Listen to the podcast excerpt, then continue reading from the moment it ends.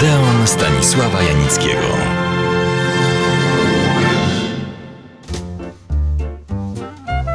Przed tygodniem doszedłem w nieco zawiłych wspominkach do momentu, kiedy miała nastąpić naprawdę rewolucyjna zmiana w filmie i kinie, mianowicie rewolucja dźwiękowa, bo to ona, moim skromnym zdaniem, jest jak dotąd jedynym prawdziwym kamieniem milowym w historii dziesiątej muzy.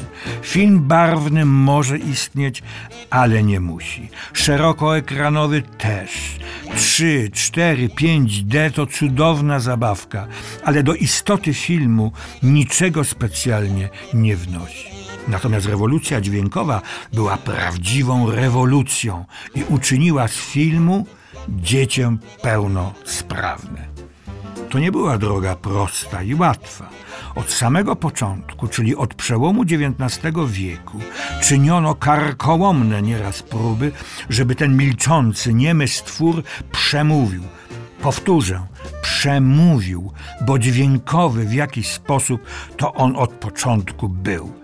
Zawsze siedział przed ekranem mniej lub bardziej utalentowany pianista, który wykonywał wdzięczne składanki z popularnych i na ogół znanych utworów. A jak zbliżała się burza, to gromkimi akordami zapowiadał jej nadejście. A jak kochankowie wyznawali sobie dozgonną miłość, grał rzewne, jak się należy, melodie ale film się rozwijał, a wraz z nim personel muzyczny.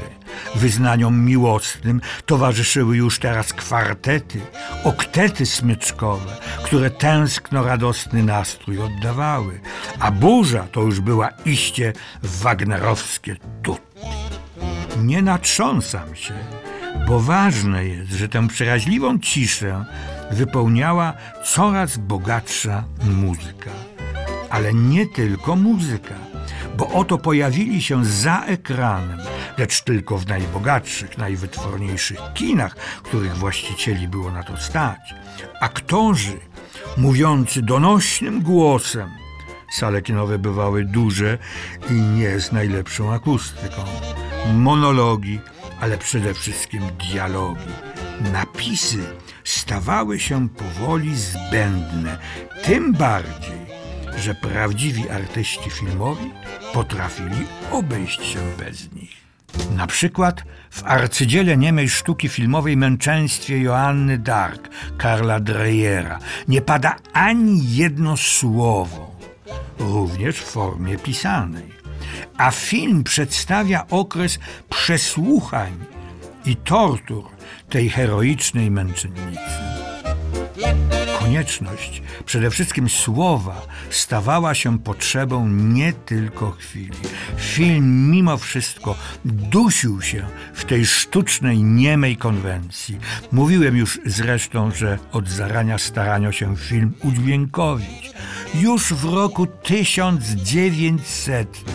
Wtedy nośnikiem jakbyśmy dziś powiedzieli, były płyty gramofonowe. Rozwiązanie niedoskonałe, które przysparzało niezliczoną ilość kłopotów, natomiast korzyści były niewielkie. Chciałbym bywalcom Odeonu nieco więcej opowiedzieć, ale to już za tydzień. Zapraszam i do usłyszenia.